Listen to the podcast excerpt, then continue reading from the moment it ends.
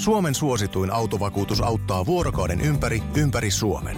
Osta autovakuutus nyt osoitteesta lähitapiola.fi ja voit voittaa uudet renkaat. Palvelun tarjoavat LähiTapiolan alueyhtiöt. LähiTapiola. Samalla puolella. Kolme. Kerro kuka muut ties tästä lennosta paitsi sinä.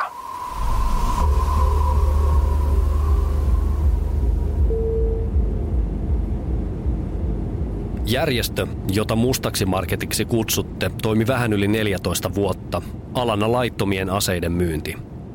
Noin 150 toimintaan kytköksissä olevaa ammattilaista eri kaupungeissa. Maahantuojia, tukkukauppiaita, kuskeja, rahaa peseviä yrittäjiä, varastopäälliköitä. Kaikki hajautettiin ja järjestettiin huolellisesti kulisseihin. Kaikilla oli oma osuutensa sekä rahallisesti että työnkuvassa – Muiden tontit ei kuuluneet sulle, keskityit vain omaasi, ja vice versa. Turhaa tietoa ei saanut olla kenelläkään, eikä ollutkaan. Jos oli, sellainen päätyi muovisäkissä Itämereen tai suohon. Olin mukana alusta lähtien ja kuuluin niin kutsuttuun sädekehään. Niihin siis, jotka valvoi toimintaa ja näin ollen tiesivät pakostikin enemmän kuin muut.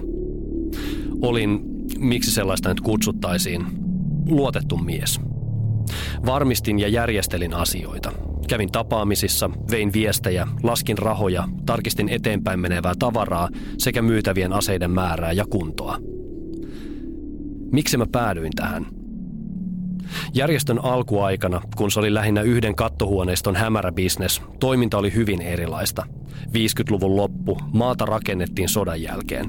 Joka paikassa liikkui tavaraa ja rahaa, eikä ketään kiinnostanut.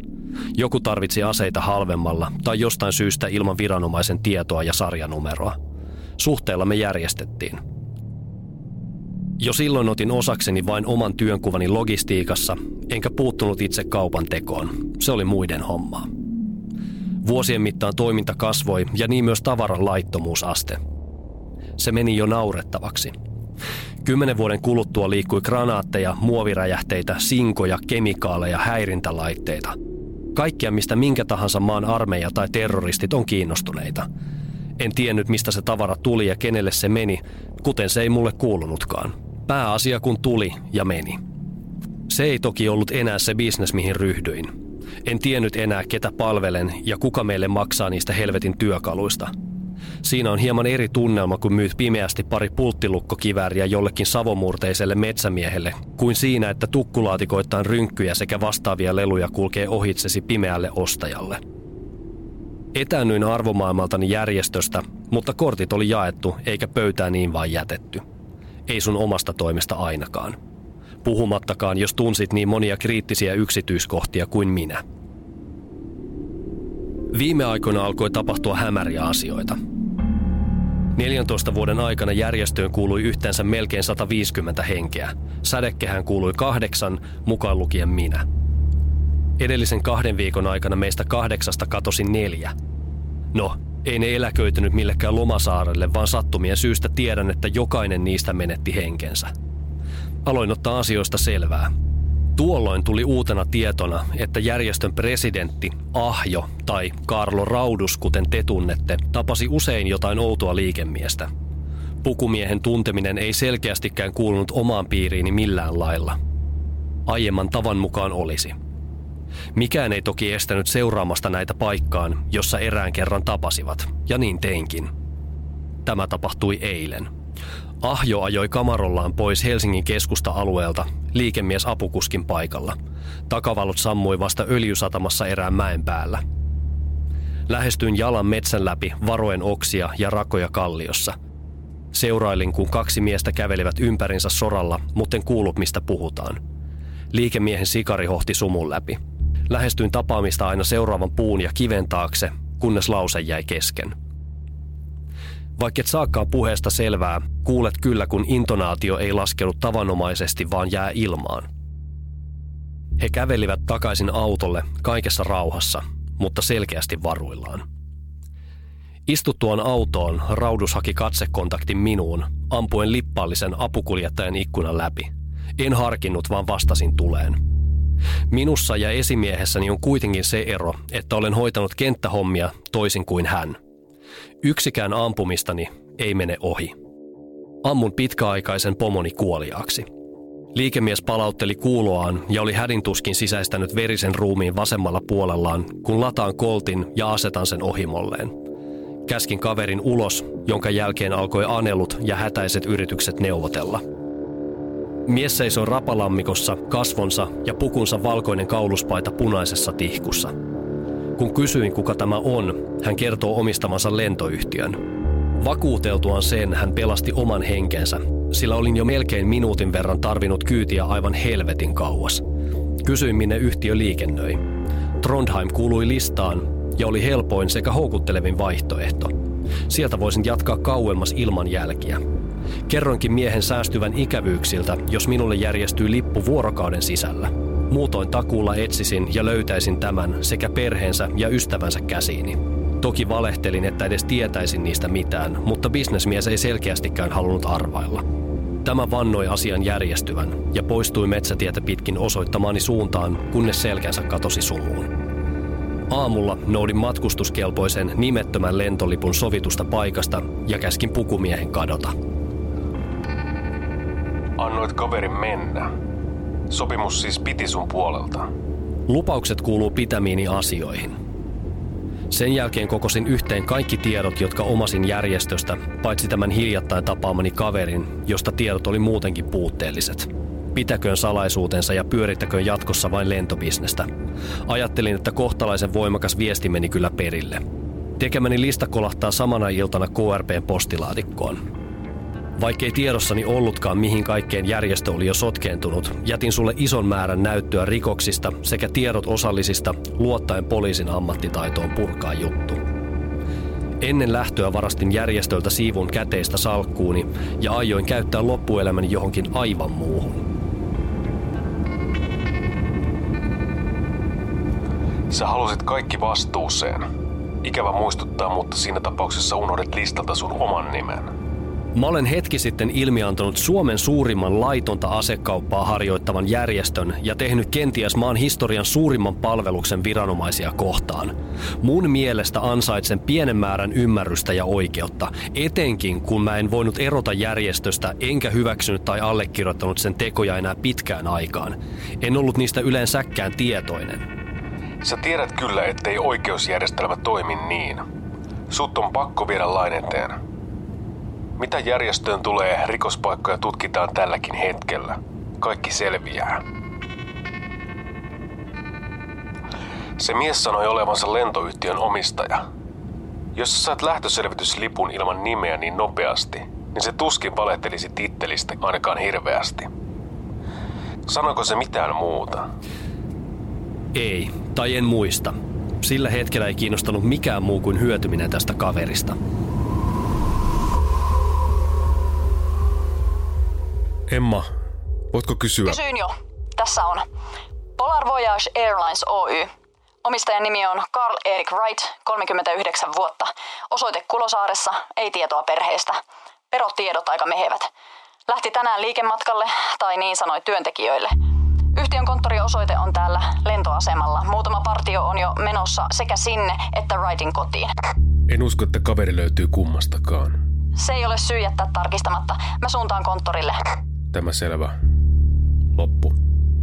Hei, sä siellä ilmoissa. Kuuntele. Sopiko poistua hetkeksi? Käyn vilkaisemassa, mitä konttorista löytyy ennen kuin jäljet sotketaan. Sun vaatima laskuvarjo on toimitettu Rovaniemen lentoasemalle. Älä katoa kauas. Noudan varjon ja palataan asiaan. Tehdään niin.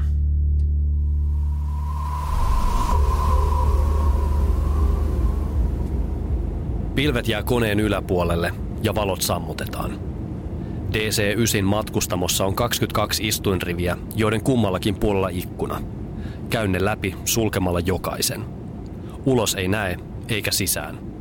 Hämärä ilta kajastaa vain hätäovista, koneen keskellä sekä eteistilasta. Matkustamossa erottuu vain tupakoinnin kieltävä sekä turvavyön merkkivalo. Lentohenkilökunta on vyöttäytynyt paikoilleen. Käyn istumaan. Pyörät osuvat kiitotiehen ja voimakas jarrutus työntää kehoni edessä olevaa selkänojaa vasten. Ohivillisevät valot välkkyy ovista sisään, luoden nopeasti kääntyviä ja katoavia varjoja matkustamoon. Lentokone rullaa, tekee loivia käännöksiä. Suuntavaisto katoaa, mutta pimeä näkö paranee. Nousen jalkeille, koltin kahva kämmenteni välissä, piippu maahan suunnattuna. Värinä on melkein lakannut, kunnes kallistun äkisti eteen ja taakse. Kaikki liike lakkaa.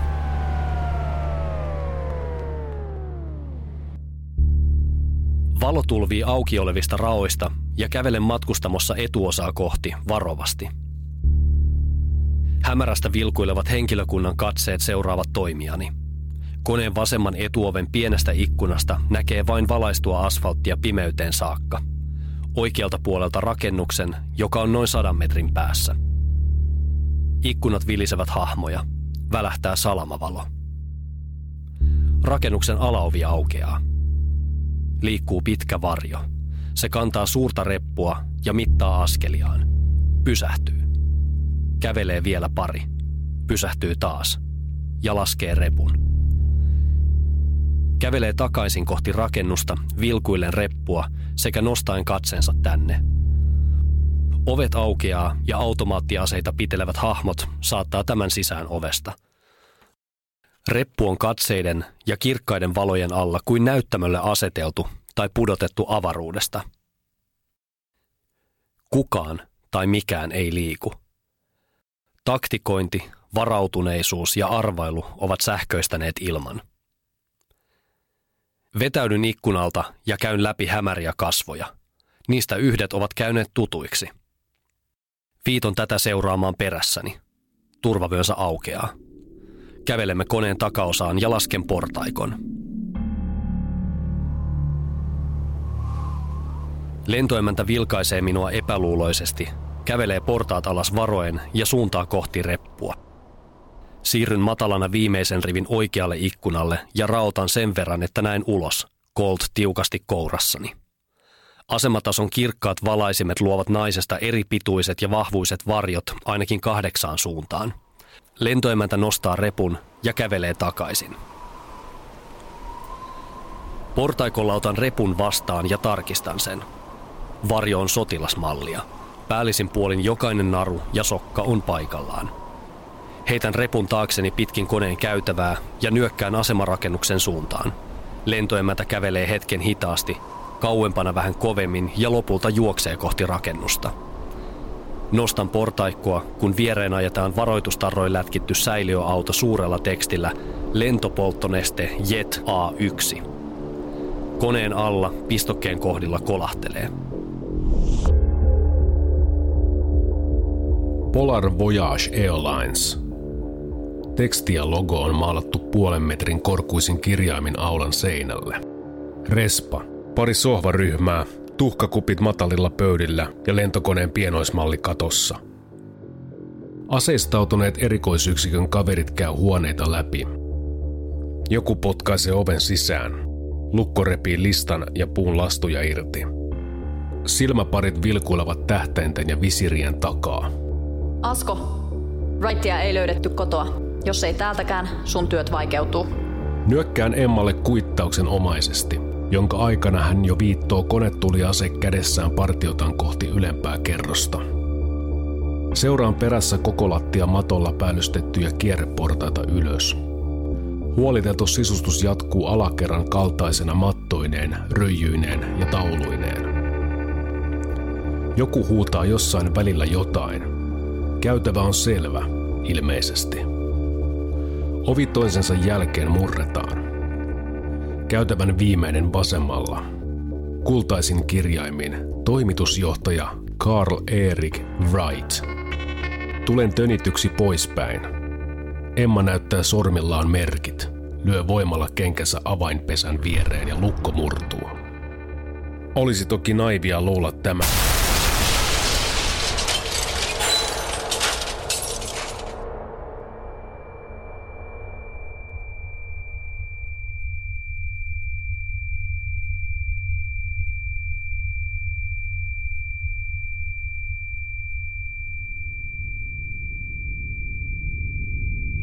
Jalat kantaa hädin tuskin. Koko kerros on täynnä savua. Horjun ja seinä tulee vastaan joka suunnassa. Astun tyhjään ja putoan portaat alas. Joka paikkaan pitäisi särkeä, mutta adrenaliinin virratessa tuskin edes huomaa sitä. Emma tuodaan matolle, varusteet ja vaatteet revenneenä ja iho auki. Kasvot sirpaleesta verillä. Asko,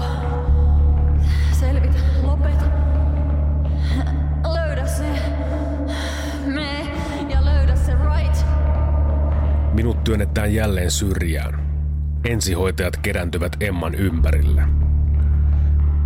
Jalkani kantavat edelleen, takaisin yläkertaan, askel kerrallaan. Savu poistuu rikkoutuneista ikkunoista. Käytävällä on lastuja, lasinsiruja, seinänlohkareita ja murusia.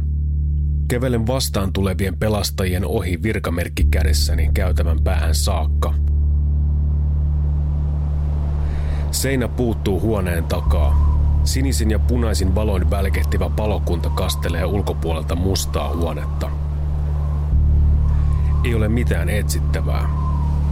Tuhka leijailee tuulen kutsumana pimeyteen. Katson yhä kauemmas katoavaa järkeäni.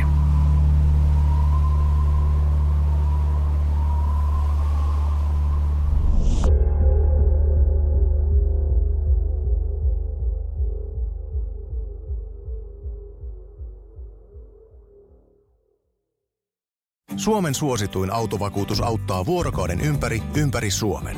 Osta autovakuutus nyt osoitteesta lähitapiola.fi ja voit voittaa uudet renkaat. Palvelun tarjoavat LähiTapiolan alueyhtiöt. LähiTapiola. Samalla puolella.